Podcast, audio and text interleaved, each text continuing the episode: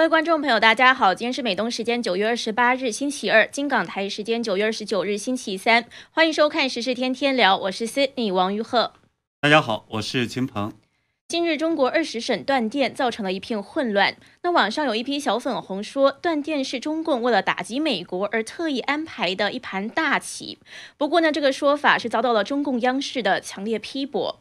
那另外，孟晚舟交换人质事件有了新的进展。二十八日，两名被中共扣押三年的美国人质被释放了。那这个习近平频频对美国示好，是要达到什么目的呢？据路透社报道，北京呢只是地产巨头万科、金茂、华润等出手洽购恒大的项目。中共终于出手要拯救恒大了吗？问题是，许家印会得到什么结果呢？万达的王健林模式。安邦的吴晓辉模式还是海航的陈峰模式？那我们今天其实会聊三个话题，那是比平常多一个话题。那当然喜欢我们节目的观众朋友也欢迎点赞、订阅、留言、转发。节目最后我们会和大家互动。那我们昨天是聊到了现在中国是拉闸限电，各地拉闸限电的情况下造成很多混乱，包括这种无预警的停电都严重影响人们的生活。对。我们呢也聊到了小粉红的这种大旗论，也就是说呢，他们认为拉闸限电是党中央的这个英明决策，是为了打击美帝，所以要减少生产。这些不管中国出了什么问题，都认为中南海是在下一盘大棋，是以小我牺牲大胜利的这样的一个阴谋论呢，现在被大家称为叫做大旗论。嗯，那这个大旗论似乎还有不同的版本。对，比如说呢，有的讲。为了对抗美国的通货膨胀，那么有的说呢是为了让美国的圣诞节过得不舒服，还有的说这样下去不出三年美国就要崩溃了，所以呢我们大家现在苦一苦，还有的说呢这样子是为了让东北人多生孩子，这一拉闸限电，中国人呢人口很快就可以达到十六亿人口了。嗯。但是呢，这些看似是包中共的说法，却被央视说是低级红、高级黑。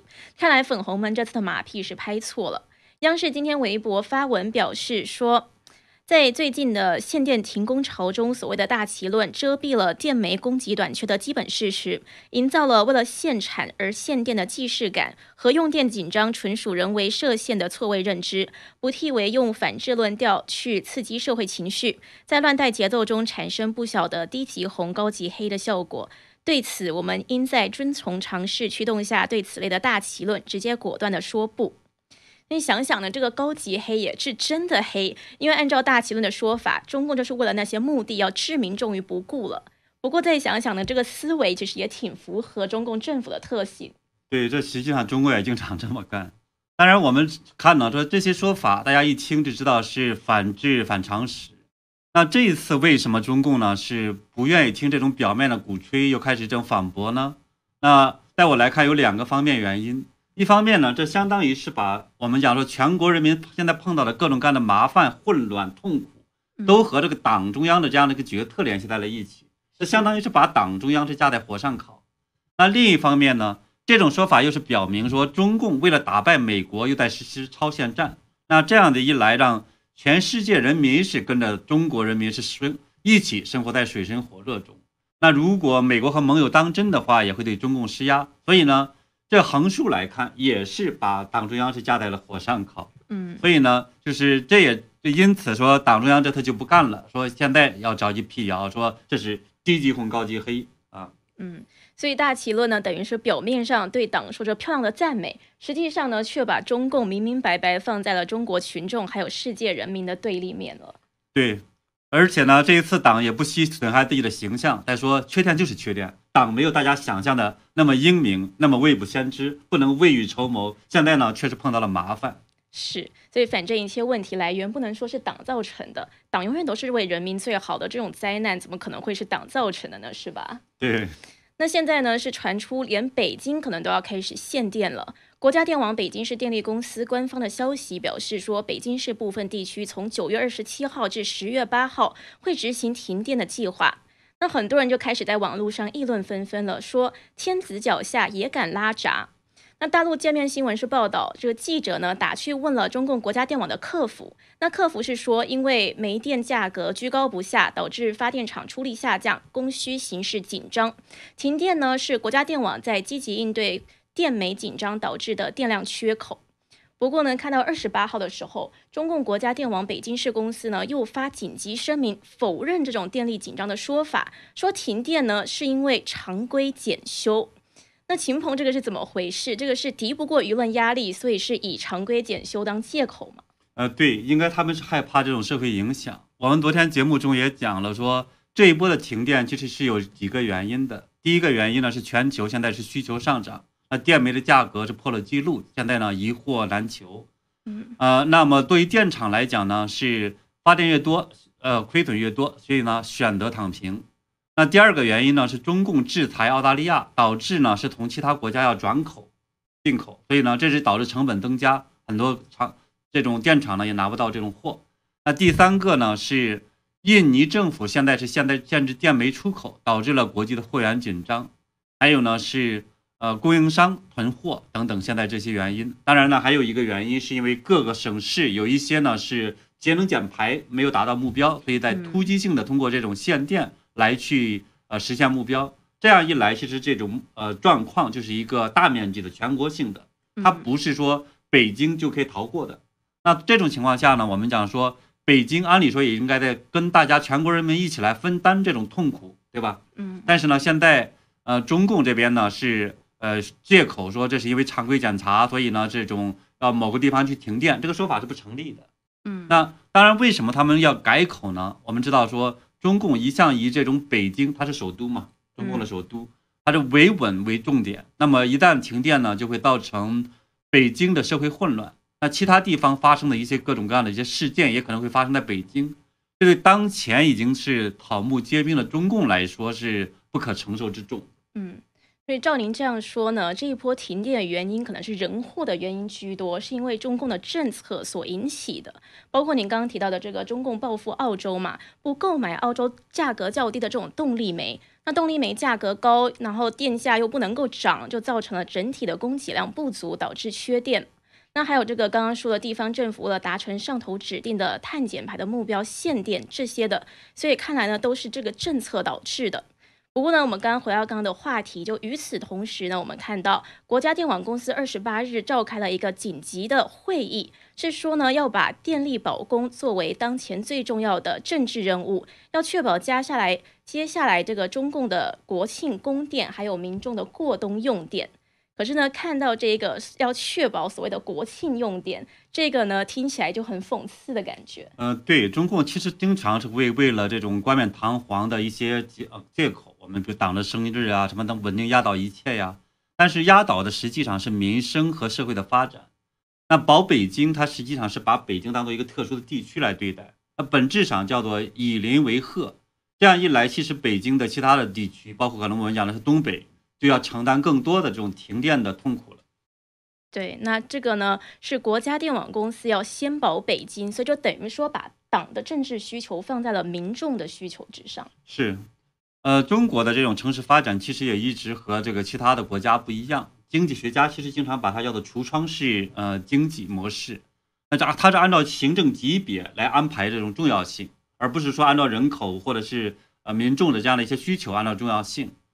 比如说，他就可以按照这样的排序，说首都、省会、地级城市，然后这样一次次排下来，然后对资源进行倾斜，包括现在我们看到的电力。那么相应的来讲，那些小城镇呢，还有农村地区就继续的，你该贫穷贫穷去。所以很多人就看到大城市，就比如现在到，假如说国庆节到北京，对吧？中共的国庆节到北京，大家看到一片歌舞升平，一片繁华。但是呢，如果你不知道不看新闻的话，就不知道说哦，中国很多地方现在在缺电。甚至好多小城市啊，还有农村，看起来满目疮痍，非常贫穷等等的。就算是在中国国内看新闻，可能也看不到。对，所以呢，这也是很多人为什么不相信说李克强说的，说啊，中国有六亿人，人均月收入不到一千元人民币，因为这种模式它遮掩了很多真相。嗯，是。那等于说呢，是牺牲了这些小城镇还有农村，又是一个把党的政治需求或者说是颜面需求放在了民众的需求之上。是这样，对。那我们今天再来跟进孟晚舟事件。孟晚舟二十五日晚上从加拿大获释返回中国，同时呢，被中共当作人质扣押的两名加拿大人也在周六的时候返回了加拿大。那美国之音今天是报道说，在这之后，一对遭到中国禁止离境三年多的美籍华人姐弟，二十六日呢也得以回到美国了。对，那这对姐弟呢是来二十多岁的，来自于美国的马萨诸塞州的这个他这个姐弟俩。他呢，一个呢，姐姐是在麦肯锡咨询公司工作，叫做嗯斯亚刘。那另一个呢是学是弟弟呢是在乔治亚乔治城大学呢上学，是个大学生。那在周日的时候，那九月二十六号，他们就返回了美国。嗯，他们的妈妈是一位美籍的华裔，叫做桑德拉·韩。那三年多前，就是二零一八年六月的时候，他们是陪妈妈到中国去探望一名生病的亲属。但是呢，三个人抵达后不久就被中共当局拘捕了，是以刑事指控秘密扣押。那警方是说，这对姐弟没有因为犯罪而被调查，也不会被起诉。但是呢，这对姐弟不能够离境，可以在中国自由活动，但是不能离境。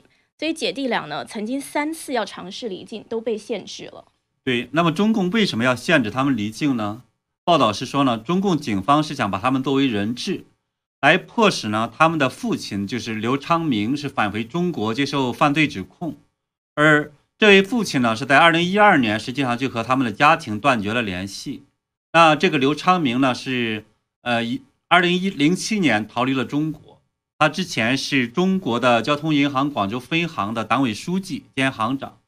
那被指控呢是违法放贷近百亿元人民币。二零一五年是被中共列入了“天网行动”全球通缉的在逃人员的百人名单里。嗯，所以就是说他们也是中共当局的人质，但是呢和两名加拿大人还不太一样。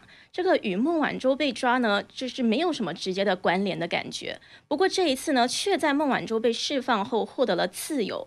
秦鹏，您认为这两者之间有没有关系？呃，我认为它实际上是有关系的。就是这一次我们看到孟晚舟的这个事件之后，就放人事件之后，中共呢是释放了两个加拿大人，他实际上也是承认了中共是人质外交、非法绑架，像呃加拿大的康明凯等人。而这个事件的背后，中共实际上是想通过去改善我们看到了中美加这种关系，所以呢，现在。释放姐弟俩，应该也是中共为了向美国示好这样一种表现。嗯，那我们看到现在国际上，美国和加拿大看待孟晚舟和两名加拿大人的获释，与中共官媒营造出来的假象是不一样的。美国这边看孟晚舟被释放呢，是因为他签署了这个 DPA，就是延迟起诉协定换取的。那他却承认了被指控的诈欺银行这些犯罪事实之后呢，可以作为美国检方如果要追究华为的证据。那中共这边呢是宣扬民族主义，还有对内维护面子，就把他当做一个凯旋的英雄一样对待。那加拿大那边呢，则是在谴责中共的人质外交。对，实际上呢，中共方面应该也非常清楚，说孟晚舟签了字之后，未来呢会可能会被当做污点证人的证据来指控华为。所以呢，我们看到他在大肆的宣扬是孟晚舟获释，但是呢，却避免是呃谈及我们看到说。中国文宣部门、公中宣部门谈及呢，说他为什么被抓？为什么呢？在这个地方，当时他有豪宅等等的，然后呢，也不讲呢，他签署了是 DPA，就承认犯罪事实。甚至我们看到，呃，孟晚舟回来的包机也被中共当局拆除了座位进行消毒。那显然这方面的话，之所以拆除座位进行消毒和正常的消毒不一样，他是想呢去除说孟晚舟坐牢带来的这个晦气。嗯。那看到网友呢是说无赖到了这个地步，真是没谁了。那另外还有这个被绑架的加拿大人康明凯，他回到加拿大之后，在机场亲吻加拿大土地的照片也在网络上热传。那网友是说，相比较孟晚舟的机场秀，就显得非常的浅薄。是，当然呢，就在我看来呢，是不管达成协议交换人质也好，大肆的宣传孟晚舟回中国也好，还有呢之前。呃，在联大会议上，习近平亲自对国际承诺，要继续是开放，呃，继续呢是参与气候变化也好，其实还透露出另外一个重大信息。嗯，就这一点上，我们看到很多就自媒体也好，媒体也好，基本上没提到这个。呃，重大问题是什么呢？就是中共当局现在看起来是非常的渴望是跟美国改善这种关系，因为这实际上也是有利于我们看到中国的经济还有社会的稳定。那么。中共领导人是为了是二十大的连任，现在其实非常渴望有一个良好的国内和国际的这样的一个环境，所以这也是为什么我们现在看到他释放了两个美国人回美国这个根子原因，还是说向美国示好。嗯。那我还记得我们之前聊的，就是环球影城在北京开业了。那中共的宣传部副部长，还有中共政治局委员、北京市委书记蔡奇都出席了。所以感觉上呢，好像中共也并不像宣传的那样要和美国硬碰硬到底，还是有试图想要改善关系。对我们之前也看到了，说孟晚舟是鼓吹不满足三个要求，那无条件释放、公开道歉。赔偿精神还有这个物质的损失，宁愿把美国和加拿大的牢底坐穿，现在却签署了是这种犯承认犯罪事实的 DPA 协定。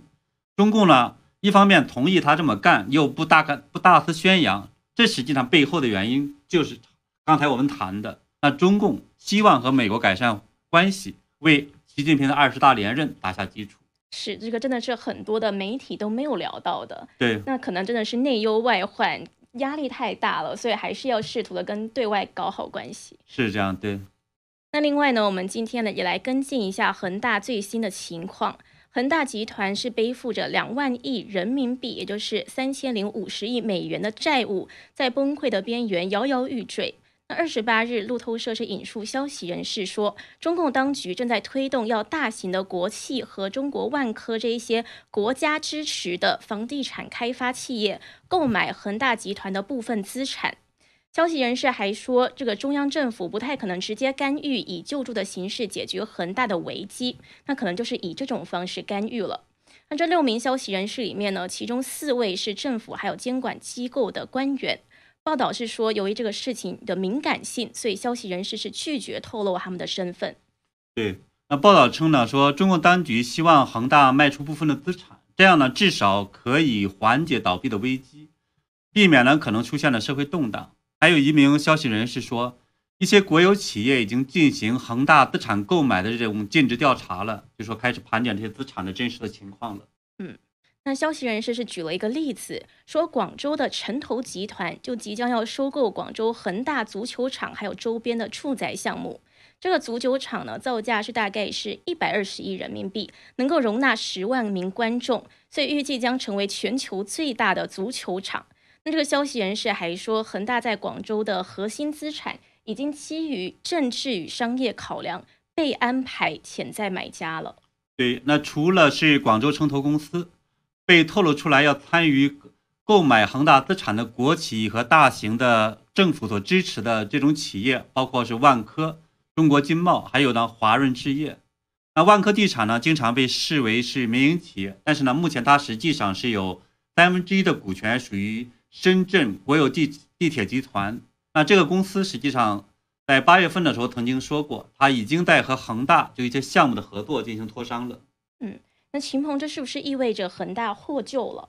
嗯，现在其实还不能这么下结论。为什么呢？因为我们现在知道呢，说恒大对它所负债的非常高，它实际上近三千亿美元的这个总负债，两万亿人民币。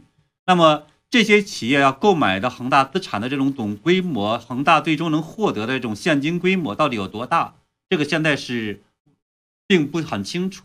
因为恒大要解决这种流动性问题，它不是说把两万亿都还掉，对吧？那它至少也要需要几千亿人民币的作为这样的一个流动资金，所以呢，如果卖出的资产不够的话，那也只是说是减缓倒闭带来的冲击，所以肯定还同样的还会有很多项目的破产，只是呢，不同的地方是和之前的那个状态自然的发生的话，它就会造成的社会影响就会小得多。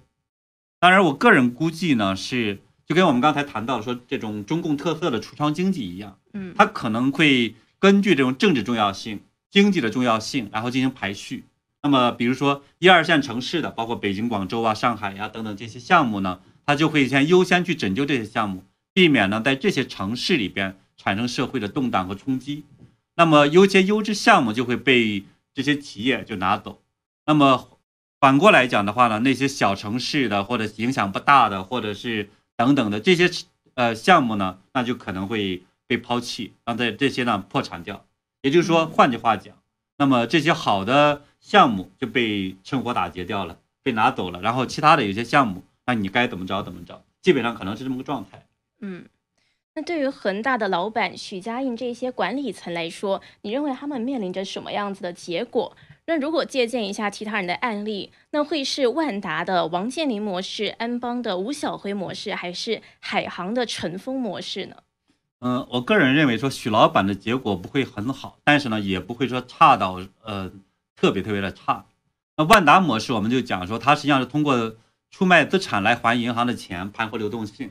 那最终是成功的避免了破产，也避免了被政府继续去追缴转出国的大笔的资金啊。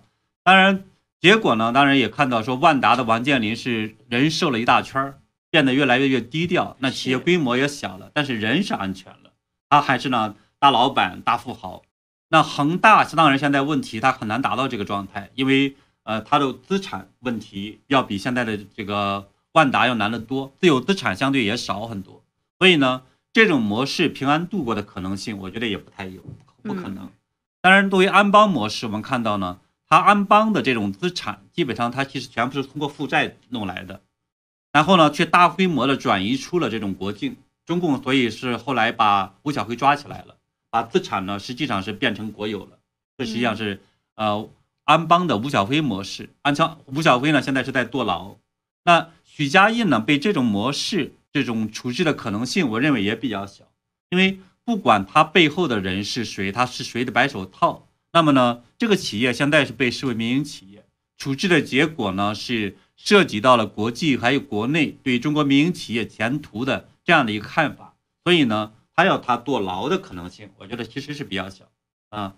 当然，还有一个我们谈到说海航模式，这个呢，海航也是非常典型的，是掏空了国有资产，掏空了企业，然后把这些钱转移成了个人的钱，然后后来呢被中共是。破产重组、国有化，现在他的董事长陈峰还有首席执行官，呃，谭向东呢是被以违法，呃，涉嫌违法犯罪，然后强制采取措施，股份是被清零了。嗯，所以这种情况下，我们谈到说许家印可能会被海航模式处理呢，呃，我觉得他从个人角度来讲，从目前看到的情况，他套取的这种资产的规模呀，还有这样的一些部分上来讲，可能没有海航那么严重。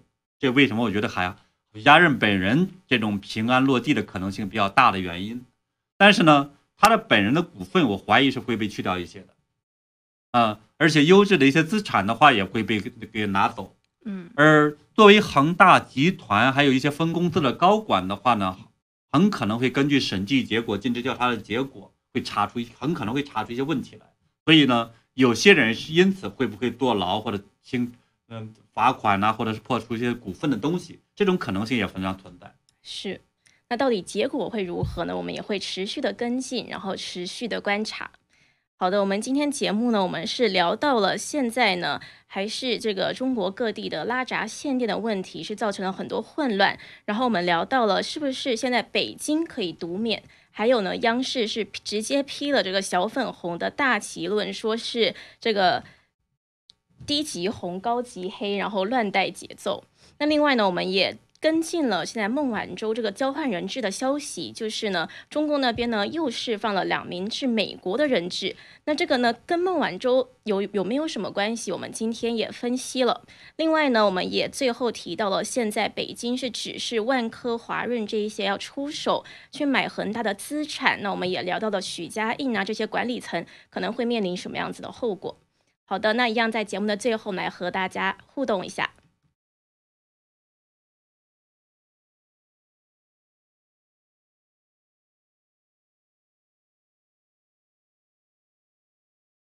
位观众 Michael L 他说：“对，有事没事就多抓一些外国间谍，羁押什么都行。”这个不知道是在讲什么，可能是在讲那个人质的。嗯，可能是在这样子讲。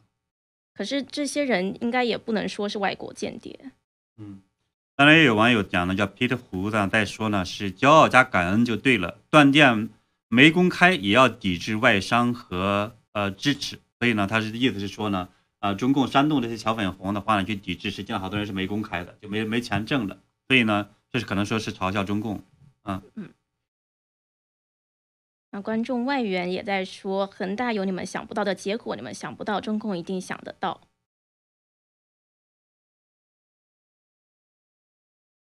然后有一位观众 Tom Calusi 他说，应该是国家接手了国企。对，这种可能性现在是比较大的。当然，可也许的话会给许许家印他们表面上留一点什么样的这种股份，或留一个这样形象在，这种可能性也比较大。这样表面上吃相就是不至于那么的难看。就是中中共还是要面子的，对吧？嗯嗯。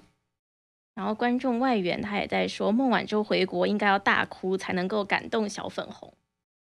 他好像是有落泪，我印象中。对他好像是有在这，他配合党演戏演的还是挺漂亮的。所以可也我不知道是不是经过培训，还是说是呃在这个党内混的话，可能就是大家很清楚党需要什么，所以他做了很多准备。嗯。不过这次真的是国际媒体也都知道了，这个中共的报道就是对内宣传用的，因为很多的事实都被隐瞒起来了。对对，所以这件这件事的话，也让其实中共的很多这种真实的面目又继续的暴露在中国际社会面面前。嗯，当然有喵呜呢，网友在讲说，听说断电是因为这个习近平要灭要这个减碳啊，这实际上是一个原因，但呃只是其中之一吧。嗯，有综合多种原因，不过呢，总体来说呢，还是因为中共的政策。人祸还是很大的一个部成分，对。是。